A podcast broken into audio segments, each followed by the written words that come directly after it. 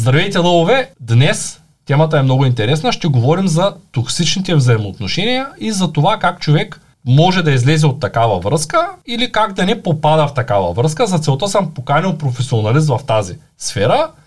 Здравей! Здравей, Цецо! Можеш ли да се представиш за хората, които не те познават? Казвам се Велислава Господинова и съм психолог в град Търговище.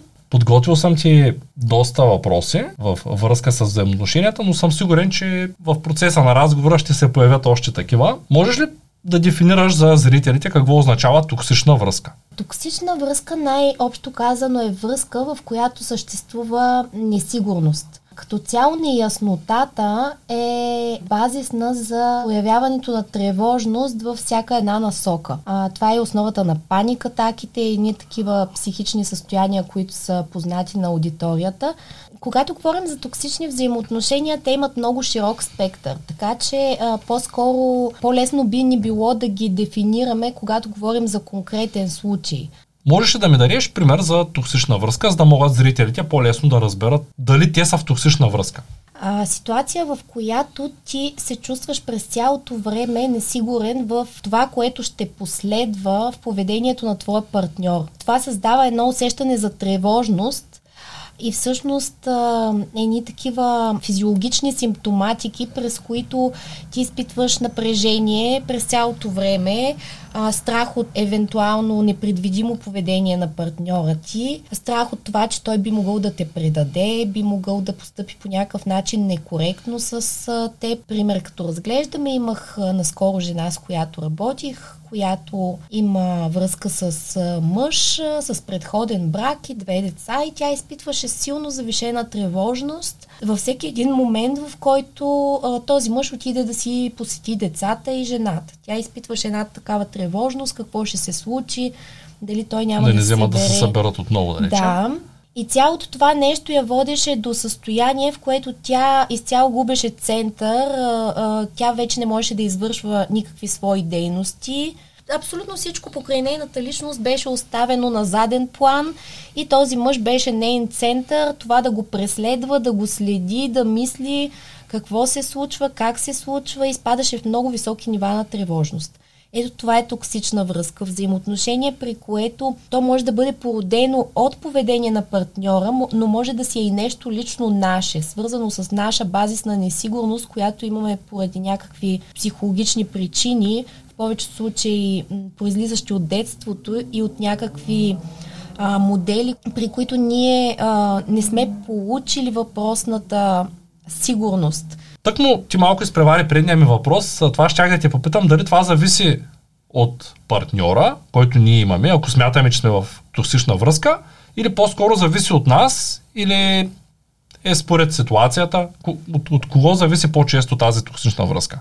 Отговорите могат да бъдат а, много, защото зависи от конкретиката на самата връзка, но обикновено за да а, имаме склонност да се вкарваме в токсични връзки и в такъв тип взаимоотношения, при които а, ние изпитваме тази несигурност, както и губим а, център а, себе си и се поставяме в едно зависимо положение от партньора, защото говорим и за една емоционална зависимост, всъщност за основата на емоционалната зависимост. Това означава, че ние като цяло си ги имаме тези предпоставки да влизаме в такъв тип връзки. Това означава ли, че когато веднъж ни се е случило нещо, били сме в такава токсична връзка, то вероятността да се повтори е по-висока. Ами зависи колко е продължила, по какъв начин сме излезли от нея а, и най-вече зависи как, колко са ни силни предпоставките да влизаме в такъв тип взаимоотношения. Имам предвид като изградени родителски модели още от детството, до каква степен ние тази базисна привързаност и емоционална връзка сме развили със своите родители, къде е била несигурността и колко сме способни да го преработим с един следващ партньор. А, защото всъщност това е двупосочен процес така да се каже. И ти това, което ме попита дали зависи от поведението на партньора. В голяма степен зависи, защото, да кажем като пример, една жена с предразположеност да влиза в токсични връзки. Какво следва? Ако един партньор е невнимателен, неподкрепящ, неразбиращ нейното състояние на несигурност, той е способен да и го засилва през което токсичността, тя започва да страда. Тя започва да се чувства емоционално изчерпана, на всички нива тревожна и цялото това нещо води до едно засилване а, на самите емоции между а, тях двамата. Но самата жена е научена на това. Тя е научена по този начин да функционира във връзка през такива емоции. А това означава ли, че ако партньора е силно подкрепящ, силно отдаден, напълно осъзнат и емоционално интелигентен и той разбира защо се случва това, той може да спре да дава поводи на тая жена, тя да се чувства зле, ако той разбере тя как функционира и това нещо да ги вкара в един синхрон, който да продължи. Да, и тогава самата токсичност би могла да бъде прекъсната. Ако партньора е достатъчно осъзнат, за да хване моделите на партньорката си, при които тя го въвлича в тази токсичност, в това усещане за несигурност, преследване, недоверие, а, но другия вариант, самия партньор, да кажем, да изразява едни такива поведения, където да ни обръща внимание на нейните страхове, да ги засилва по някакъв начин. Примерно, ето сега говорим чисто практично, един мъж, който излиза, да кажем, вечер често сам и една партньорка, която е силно тревожна, че партньора ще я изостави, напусне, изневери. То, какво се случва? И най-вероятно тя постоянно ревнува, че той хори някъде, няма му доверие, прибира се той вкъщи, тя е недоволна, има скандали, има проблеми, ти пак излизаш, къде отиваш отново и няма как да върви тая връзка. Ако това е въпрос към мен, най-вероятно ми питаш. Да, така е.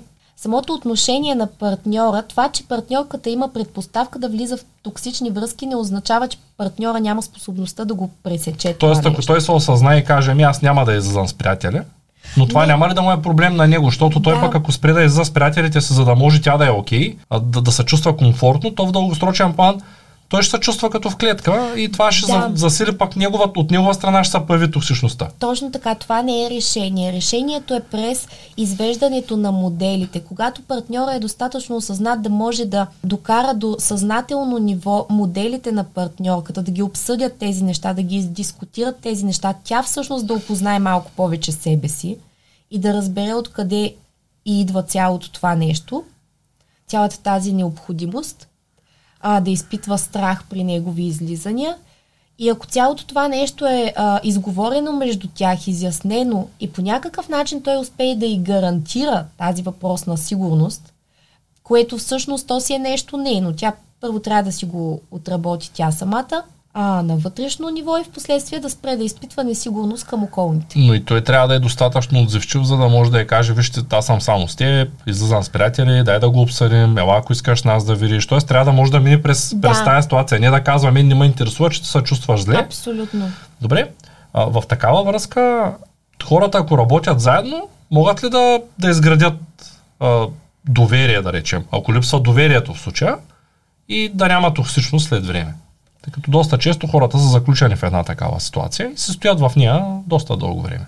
Единия казва ми, той пък за най-дребното ми прави проблем, другия казва ми пък да, той човек постоянно прави така, че да съм зле, но тия въпреки всичко аз съм забелязал, има хора, които целия си живот го прекарват в такава връзка, постоянно в тревога, че някой ме изневерява или... То го има и друго нещо че има хора, които просто така са свикнали да живеят. Те имат нужда от тези високи нива на емоциите това усещане, а, всъщност токсичността преминава през спектъра, може да е много широк, обаче а, това е едно много характерно взаимоотношение жертва-насилник, а, точно в а, динамиката на токсичните връзки. Защото чисто емоционално в един момент, да кажем, преследващия партньор се превръща в насилник. Той се превръща в емоционален насилник за партньора си. И цялото това нещо е един такъв а, емоционален баланс, който е чисто и на мозъчно ниво, където човек а, привикнал към такива взаимоотношения, всъщност му е много трудно да излезе и да има а, нормални, спокойни взаимоотношения, в които всичко да е мир и хармония. Искаш да кажеш, че ще му е скучно в здравословна връзка. А, ще да, каже, той то пък този човек нищо не прави, което да ма кара да се чувствам зле. Да, на чисто мозъчно ниво допамина ще му идва твърде малко, така да се каже, и той няма да се чувства естествено. И затова говорим за едно, а, как да го нарека, самолечение, едно оставяне на мозъка да си почине от, този, от това свръхпроизводство на допамин.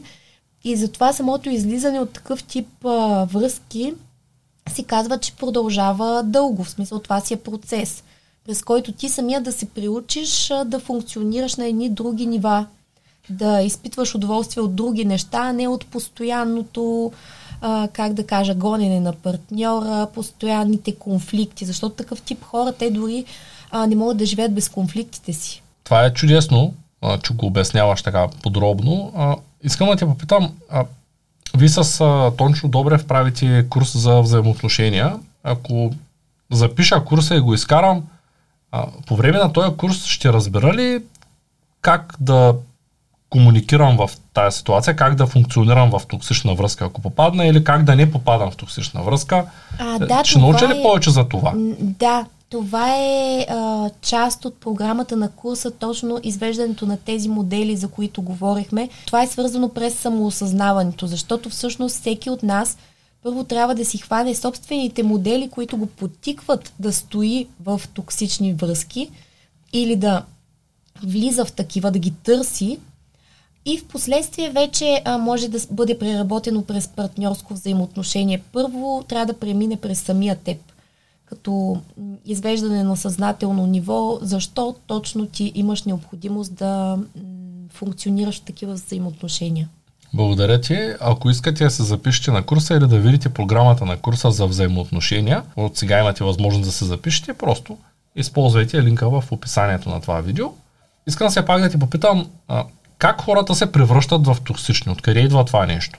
Ами, цялото нещо пак е около това, което въртим за не, несигурността. Когато един човек е несигурен в самия себе си, той през цялото време се съмнява в половинката си, защото той самия вътрешно се чувства непълноценен, по някакъв начин недостоен за половинката си, без дори да го съзнава. И това води до тревожност, че той ще я загуби а, на подсъзнателно ниво се движат едни такива процеси, а, като м- всъщност той защо е с мен този човек, аз какво му давам, аз не съм достатъчно, той, ето той се оглежда за нещо друго, а, търси нещо друго, някоя друга ще може да му даде повече. Това е свързано изцяло с а, нашите собствени комплекси, и нашето, а, нашата ниска самооценка и това говоря на доста дълбоко ниво, защото а, една ниска самооценка външно може да изглежда като едно парадиране на много висока самооценка, но всъщност а, да се чувстваме дълбоко комплексирани и това нещо точно в динамиката на връзките изплува на а, осъзнато ниво. Преди да те попитам следващия въпрос, който е свързан с а, това, което тук ще обясни, искам да напомня на всички зрители да ударят един палец нагоре. За тези, които не са се абонирали канала, го гледат 7 пъти повече хора, отколкото са се абонирали.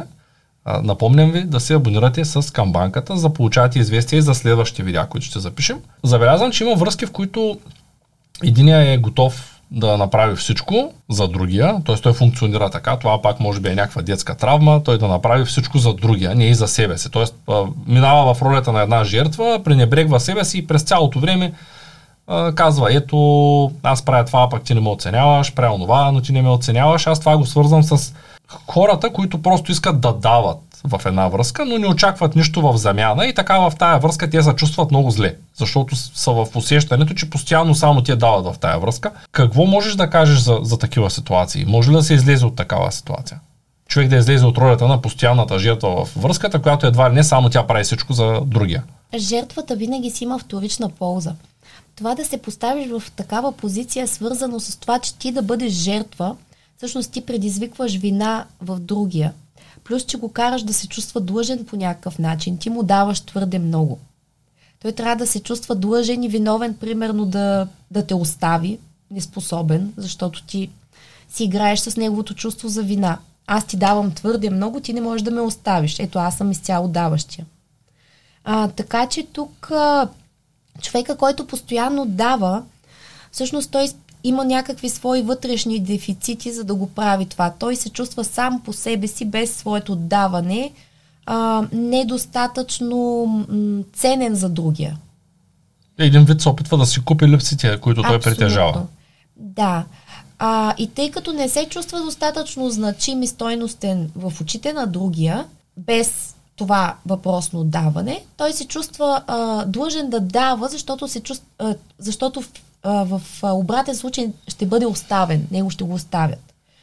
И това са си пак негови дълбоки дефицити, които а, излизат от детството. Нещата са много тук, а, тази тема е много обширна, но един такъв човек а, няма как да изпитва удовлетворение във връзка. А, защото а, той, играйки го жертва, манипулирайки през вина, всъщност а, не получава емоционално това, от което има нужда а, и не може да запълни своите емоционални нужди, плюс, че това даване и получаване, а, такъв дисбаланс, даването и получаването, никога няма как да води до едни удовлетворяващи взаимоотношения. Добре, но това в повечето случаи хората не го разбират. Тоест, да кажем, имаме ситуация, в която мъжа би жената, mm-hmm. обаче жената казва, ми той много ме обича, той после ми се извини, след това ми донесе цветя. Или имаме ситуация, в която а, мъж е алкохолик или някакъв зависим от нещо, а, жената каза, ми да, той има проблем, аз трябва да му помогна да се справи с проблема, т.е. тя не го вижда като токсична връзка. Или имаме ситуация, в която пак ето да, да, да сложим ситуация, в която жената е виновна, жената, да речем, не си гледа децата, постоянно манипулира мъже и казва, ти също си им баща на тия деца и трябва ти да се грижиш за тях. Аз от петъка до неделята ще съм с приятелки, спасявай се. И той стои в една такава ситуация, в която казва, ми ме страх да не ме оставиш, защото ще трябва да ги гледам само аз да се грижа за тях и поема пълна отговорност за ситуацията. А, и случва се, най-вероятно в твоята практика се случва да има хора, които са в такава ситуация, в токсична връзка, но те не го осъзнават. И те просто се стоят в нея, и си мислят, че проблема е в тях. Не, те повечето хора, които са в токсична връзка, не го осъзнават. Аз дори рядко срещам хора, които да осъзнават, че са в токсична връзка. А, обикновено а, вече идват на терапия тогава, когато е излязла психосоматика и тогава, когато вече има а, някакви физиологични причини, за да търсят помощ. Тоест не могат да спят, нещо е такова, вече да, много натоварение. мигрени, стомашни смущения и какво ли още не. А, паника таки също. А, и въпросът е, че това, а, което а, ми маркира като примери, във всеки един от тях има разминаване в а, процесите на даване и получаване, това, което говорихме преди това, тъй като ето сега случая с а, жената и зависим, да кажем алкохолно зависим или а, жената на мъж насилник, който я бие. А, това е един тип а, как да кажа, това да му помагаш ти да си с него, а, той е зависим, всъщност ти не му правиш добра услуга. Ти се превръщаш в една такава негова патерица, така да се каже. А, той през цялото време си спекулира с едни такива неща от сорта на аз се напих, защото ти си виновна, защото ти ме ядоса. Това е класическата схема при зависимите. Те и хазартно зависимите и а, въобще всичко в сферата на зависимите е винаги през защото това стана, ти направи това, аз направих това. И това е пак едно такова, как да кажа, болно взаимоотношение. Там нещата вече са наистина много болни. От такъв тип връзка трябва да се излезе възможно най-скоростно, защото последствията за жертвата са много а, сериозни. Защото обикновено този, който си мисли, че помага, точно той е жертва. А, жертва на емоционално насилие, морален тормоз в ежедневието или както го наречем. А как тогава как да излезем от такава връзка? Първо, чрез добиване на някаква яснота за ситуацията. Ние първо трябва да, да си дадем ясна оценка на реалността, на това в какво се намираме. Последствие в повечето случаи трябва да се потърси и помощ, защото ако това е продължително взаимоотношение, а, там самите щети на психиката са много сериозни. А, влизайки в една връзка и продължавайки я а, дълго време жертва насилник, там а, има една специфична динамика с много засилени емоции. А, която, от която е много трудно да се освободиш. Значи ние сме имали случаи, при които жертва на домашно насилие, издействаме ограничителни заповеди, извеждаме я и как, какво ли не правим за нея и просто след няколко дни тя пак е простила на насилника и пак се е върнала при него, при което отпадат и ограничителни заповеди и всичко съответно. И това е класически случай. Най-често самата жертва а, няма а, способността, тя има нужда от помощ да напусне такъв тип връзка, защото там той идва, започва да й се моли, всичко изглежда с едни такива обещания за, променя... за промяна. Да, и yeah. това е просто една, а, един цикъл без край, така да се каже. Добре, а, поне за казната знам, че има решение, вече приеха закон, не знам дали знаеш, който ако когато влизаш в казино, проверяват дали сам се се сложил забрана и която забрана, ако се сложиш, не можеш да махнеш. Такъв закон съществува от известно време. Ами не знам. И това помага е, на хората, които са зависими. Не защото... знам доколко е решение, защото според мен те, а, истински зависимите а, винаги намират начин. Той ще седне на телефона си да. и пак ще ги изхарчи парите. Въпросът е, че поне от една гледна точка се работи по въпроса с справяне с част от тези ситуации. Как ние да се предпазим от влизане в токсична връзка? Тъй като когато човек е млад, той първо се води от едно привличане, такова заставя в един розов балон, на него някой му харесва, изкарва доста време с него, а, всичко върви, правят секс, излизат, доволни са. Как можем в тая ситуация, още в, в розовия балон, защото като сме, като сме млади, много често се подвеждаме в ситуация и може да влезем в токсична връзка без да го усетим. Вече с възрастта аз съм забелязал, че хората, които когато стават по-зрели, доста повече мислят преди да влязат във връзка. Тоест, розовия балон си го има, обаче те не предприемат сериозни действия да заживеят заедно, да, да направят някаква крачка по-сериозна, дълго време, за да са сигурни, че този човек е техният човек. Да не, няма смисъл да си местиш багажа в някой, ако ще се връщаш след два месеца обратно. То няма логика. И в тая връзка какво би посъветвала по-младите и по-неопитните, тези, които не могат да преценяват лесно, а, какви неща да, да, да съблюдават в началото на връзката, за да могат да разберат дали тяхната връзка има вероятност да бъде токсична. Аз съм сигурен, че една жена, ако се вгледа в един мъж, ще го види колко пи да речем. А, бил съм в ситуация, в която, да кажем, много сериозно са ми носили вино вкъщи и са ме гледали колко от това вино ще изпия в крайна сметка. Да. Това Носят ми две бутилки и гледат дали ще ги изпия и двете. Много интересно. Ами да, това за което говориш, аз всъщност това го практикувам а, почти всеки ден с моите, а, с хората, с които работя. Има си определени маркери, които наистина трябва да се следят, защото те са като червен светофар, така да си каже. Ето, скоро имах а, тук тези дни случай с едно момиченце, прекрасно, красиво момиченце и, а, и просто ми казва, моят приятел ми казва, започна да ми казва как да се обличам при връзка два месеца. Започна да ми казва, че някои дрехи не мога да нося. Започна да ми казва, че не можело да излизам така с приятелки, когато си поискам. А, че нямало да ходя на море сама. И това са едни такива маркери, където там просто, а, как да кажа, Влизаш където казваш, не ти е работа бягай. Да, а, и ето такъв тип а, а, опити за налагане на контрол в начален етап на връзката са а, безпогрешни показатели, че това нещо няма да продължи добре а, и няма докъде и да доведе. А, след един така задълбочен разговор с нея тя го осъзна и замина да прекъсва връзка с приятеля си. Сигурно ме е набразило момчето, ама както и да е. То може Но... да не знае, че ти си прещана. Тя ако е дискретна. Да, а, не, в кръга на шегата. А, но искам да кажа, че това са едни такива първоначални индикатори, така да кажем. Но спектъра може да е много широк. А, значи, другото, което е много характерно за токсичните връзки са така наречените методи за контрол. В токсичната връзка винаги има опит за контрол на поведението на другия. През какво може да бъде този контрол? А, през вменяване на вина. Първото и безпогрешно а, нещо, чрез което можем да забележим, че някой се опитва да доминира над нас и да ни манипулира, е вменяването на вина. А по каквито и да е причини за неща, които а, всъщност могат да бъдат интерпретирани по различни начини. Ето както в случая с това момиче, да кажем, ти ако излезеш сега тази вечер, аз ще се чувствам много зле. Ти ще ме накараш да се чувствам аз много зле.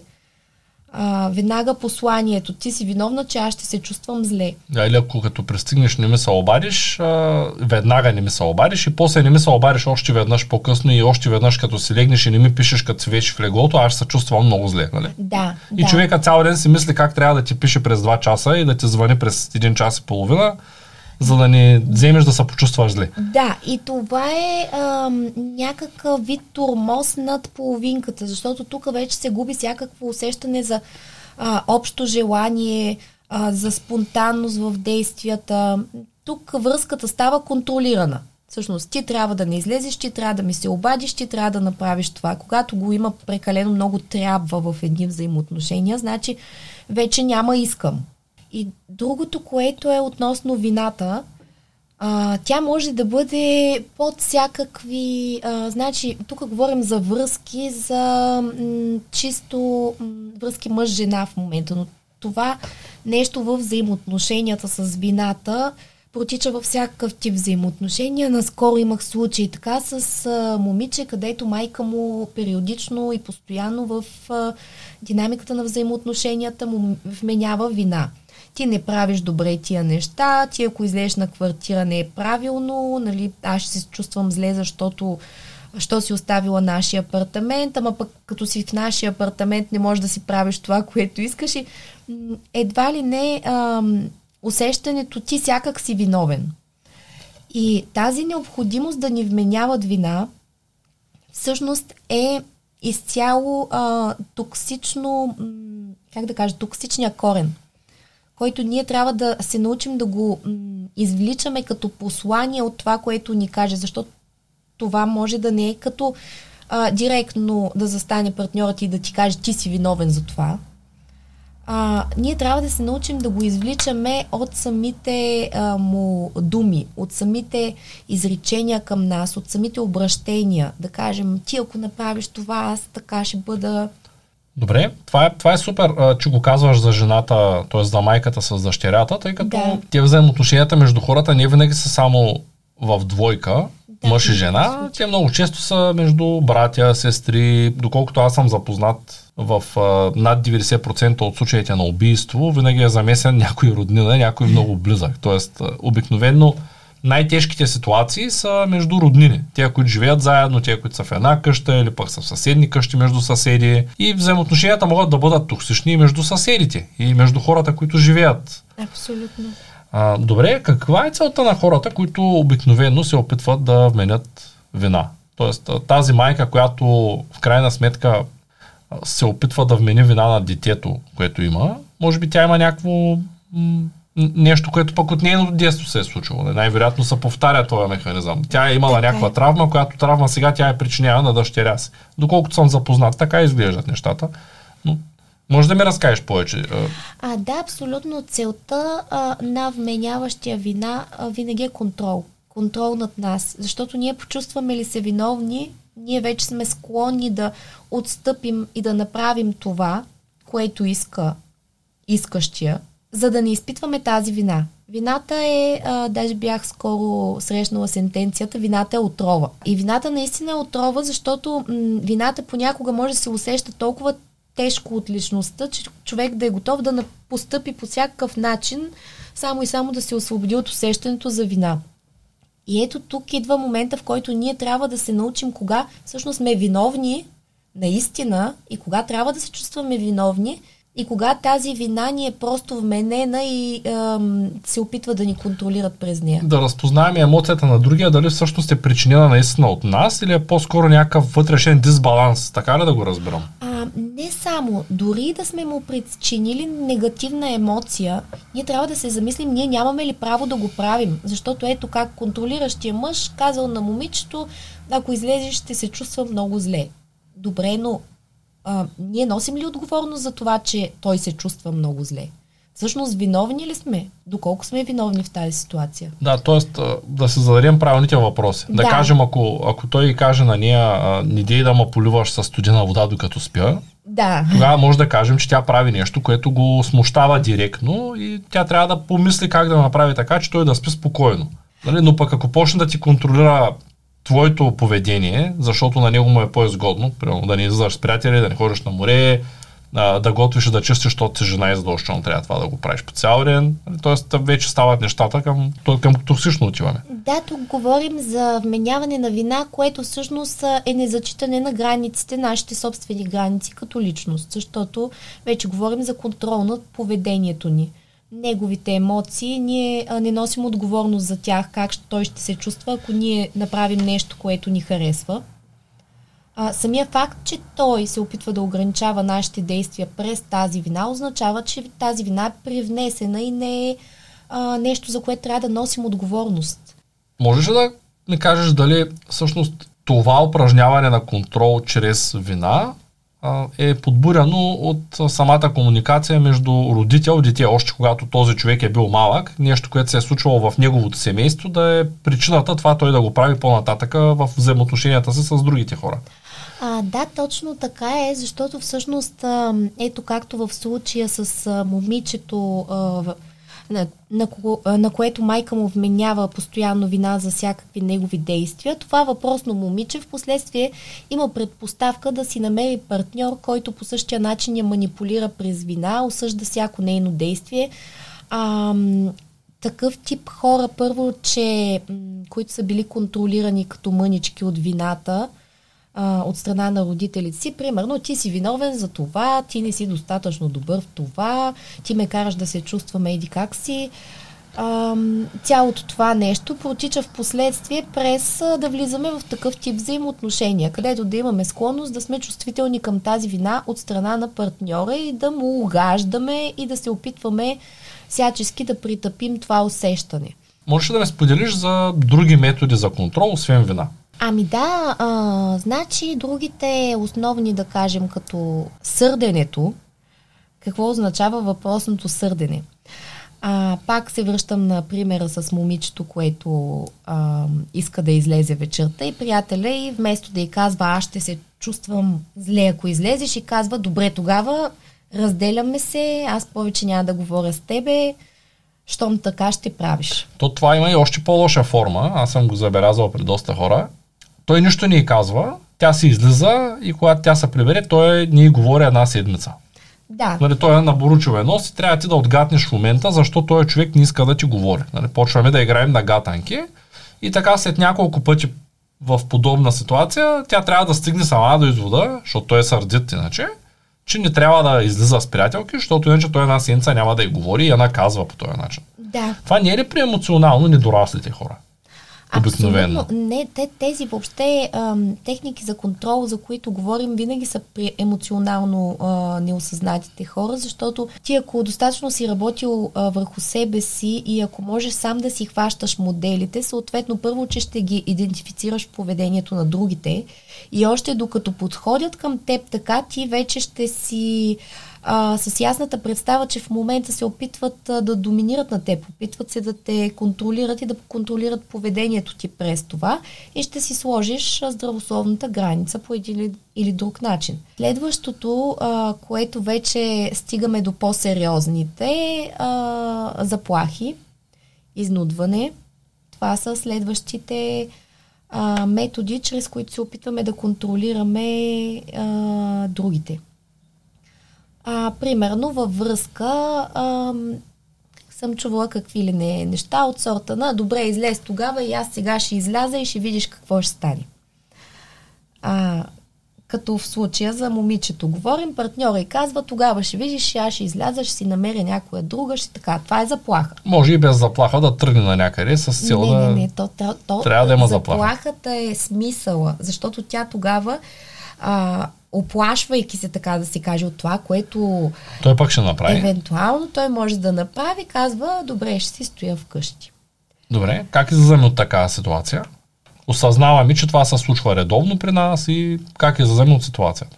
И просто трябва да сложим граница, защото а, ние колкото повече позволим на партньора, съгласим ли се веднъж, втори път, трети път, това нещо ще продължава и то ще бъде все по-навлизащо. Той вече а, въобще няма да очаква нашия отказ. Той види ли веднъж, че това работи, ще го прилага при всяка следваща ситуация. И това всъщност вече говорим за абсолютно подчинена връзка в стил а, не само емоционална зависимост, ами а, жертва насилник, защото това нещо някой да контролира твоето поведение, да не се интересува от твоите потребности, нужди и желания и а, да те принуждава чрез някакви методи да постъпваш така, както той би искал, това си е насилие. Попадали ли сте в токсична връзка? Напишете това в коментарите, за да видим все пак какъв процент от нашите зрители са попадали в токсична връзка. А курса, който разработихте с а, Тончо Добрев, той помага ли на хората, които са в токсична връзка, да излязат от нея или да разпознаят токсичната връзка, или да разпознаят моделите, по които те предизвикват токсична връзка? Тъй като смятам, че ако човек осъзнае, че той поражда проблем във връзката си и знае как да излезе от него, научи как да излезе от него, то той може да се спаси връзката, брака съответно. Разбира се, това е една от целите на курса. А, точно тези модели ние сами да си ги хванем, в какво се намираме, а, да усетим токсичността покрай нас, ако тя съществува. А пак казвам, че много голяма част от хората несъзнателно се намираме в такъв тип взаимоотношения, било то в партньорска връзка, мъж-жена, в романтични взаимоотношения или в а, а, семейни, приятелски. Ако искате да научите повече за курса, просто използвайте първия линк в описанието на това видео. Благодаря ти.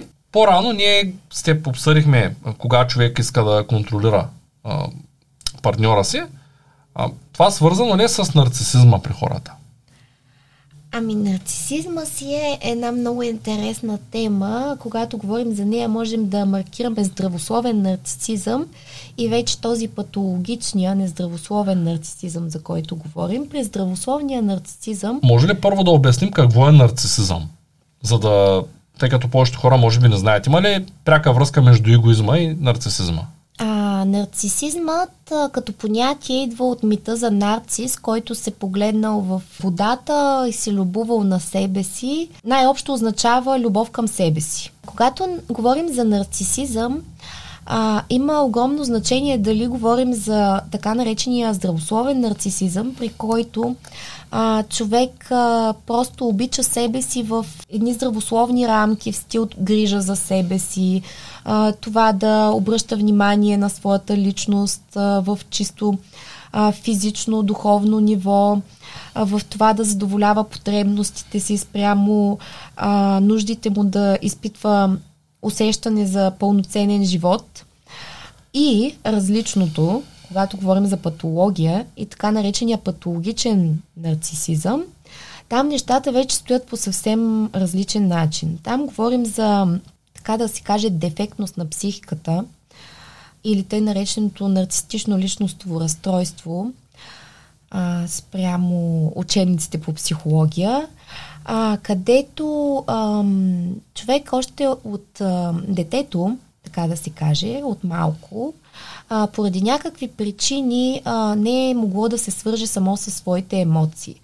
А, то е било, неговите емоции са били осъждани като неприемливи, а, той нямал право да има емоции. А, това е във връзка с динамиката с, а, с родителите. Съответно, а, пораствайки, колкото и емоции да получава то от външния свят, от партньор, от близките си, то чувства дефицит. Простният дефицит, даже на едно място бях срещнала едно такова сравнение, нарцисист е като кофа с дупки. Колкото повече пълниш, а, толкова повече изтича и всъщност винаги стои празна. А, колкото и а, любов, колкото и подкрепа да му дава партньора, той винаги чувства неудовлетворение. И винаги изпитва нуждата всъщност да мачка този партньор. Партньора да му бъде в подчинена позиция. А, нарцисиста е като един консуматор. Той е консуматор на емоции, консуматор на обожание от страна на партньора. Има една такава а, грандиозна оценка за самия себе си, но цялото това нещо е външно. Това е демонстрация на поведение. На това всъщност аз съм свръх, аз, аз съм, аз съм свръхценен. А, ти като мой партньор трябва да ме обожаваш, трябва да знаеш, че аз съм най-великия, никой друг не може да бъде като мен. Така, и това е, са едни постоянни изисквания към партньора за обожание, за подчинение, за а, пълнене на м, тази огромна емоционална дупка, която всъщност нарцисиста не съзнава, че носи. А, патологичният нарцисизъм, а, хора, страдащи от а, него, всъщност не са проблем за себе си. Те са огромен проблем за околните. Защото всъщност те се чувстват добре сами по себе си и се чувстват, че винаги са прави, но дълбоко вътре в себе си имат огромни дефицити. И едно такова усещане за, че са вечно незадоволени от към колкото и много да им даде партньора, те всъщност никога не е достатъчно. И при тях много характерни са а, променливото подкрепление. Това нещо е една такава техника, която те несъзнателно правят на партньора. А, това е в стил аз сега м- много държа на теб, едни такива, едно такова много мило лице, много ам, подвеждащо партньора, че всъщност нарцисиста, когато тръгва да ги охажва, създава едно усещане за обожание и партньора се чувства свръхценен. В следващия момент той сменя лицето си и започва да се държи а, грубо до брутално с партньора. Като казвам до брутално, се стига до някакви ексцесии. Тук пак говорим малко за жертва насилник. Всъщност той нарцисиста си е характерен емоционален насилник. Впоследствие това, се, а, това е един цикъл, който постоянно така се върти. А, нарцисиста предлага прекрасното си лице, след това го сменя с а, бруталното и партньора е в една въртележка на ужасите. А, при което а, другата основна техника на нарцисиста е газлайтинг. Идва от филма а, за газовата лампа, при, в който един мъж постоянно мести предмети в дома, където живее с жена си. И когато тя влезе в стаята и види, че нещо е преместено, започва постепенно да губи а, вяра в преценката си. Просто пита се дали това всъщност е било там, дали не е било там и така в последствие той успява да я убеди, че е поудяла, а, че тя е луда.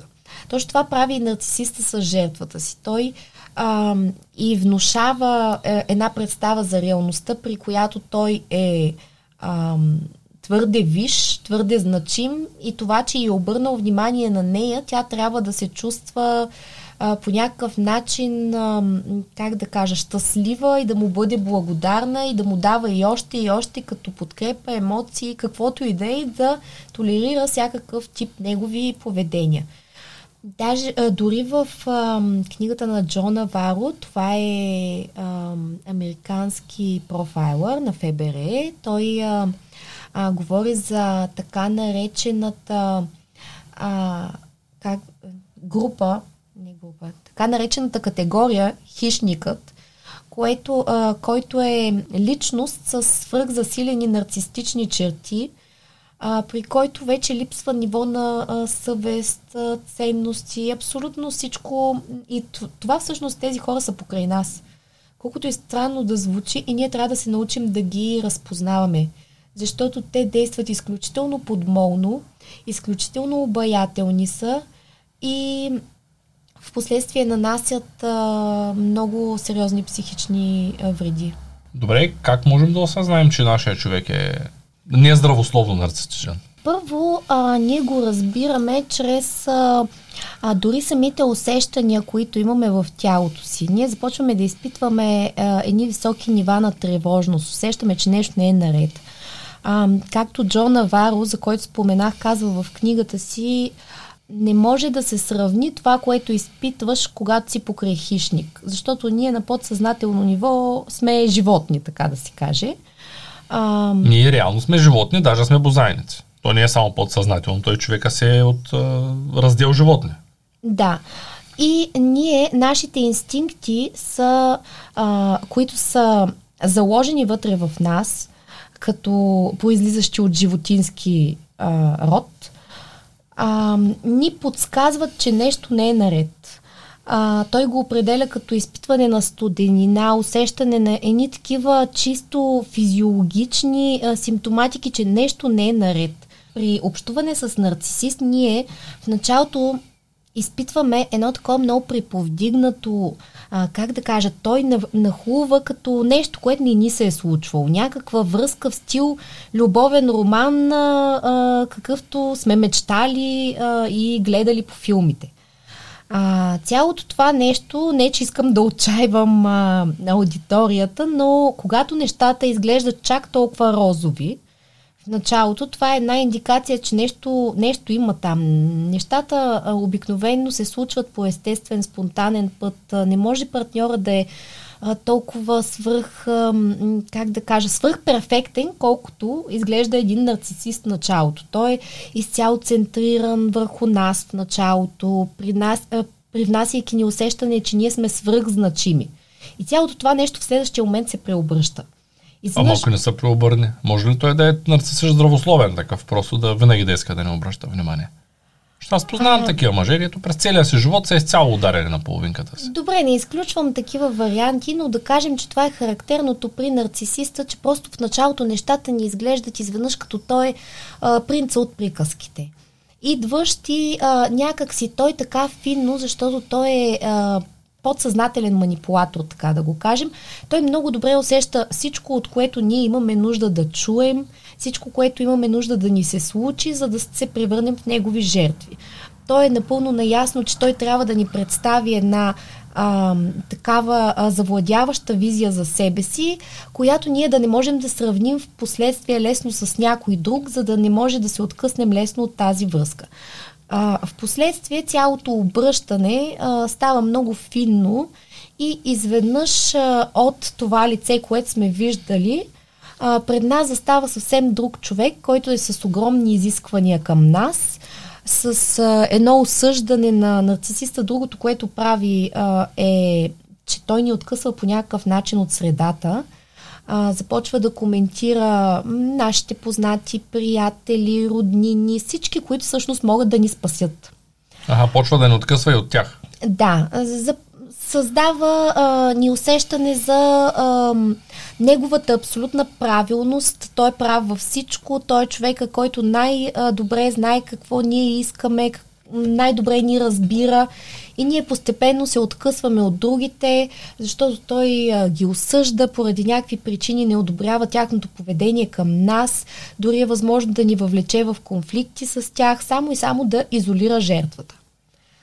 А, и в момента, в който ние останем безпомощни, без подкрепа от околния свят, от близки, а, хора, ние сме а, много по-податливи на това негово промиващо влияние а, и м- той тогава м- буквално започва да си прави с нас каквото си поиска, а ние дори не можем да усетим, че това ни се случва, защото вече живеем в една друга реалност. Той всъщност създава една такава иллюзорна реалност, през която а, се превръща в центъра на света ни. Добре, как се справим с такива ситуации? Как човек може да излезе от клопката на такъв нарцисист, който го е превзел? А много трудно се справяме, защото забелязвам, че това е процес, при който първо жертвата не се, а, не се усеща. И ето това е нещото за моделите, които ние сами трябва да си хванем. Нещо не е наред в тази връзка, след като нашите потребности стават изместени за сметка на тези на партньора и то до крайност.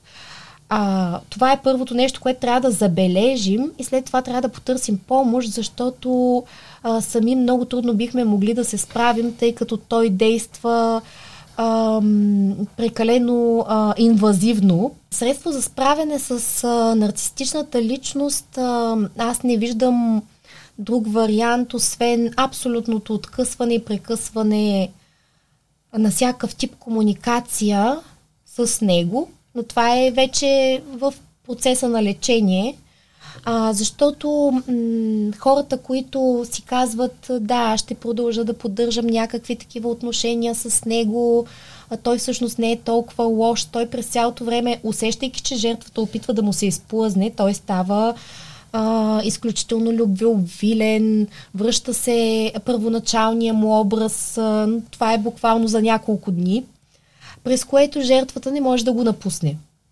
И оттам насетне, а, ако тя не прекъсне всякакъв тип комуникация с него, той винаги ще намира вратички, през които да се завърне. И то пак през методите на контрол.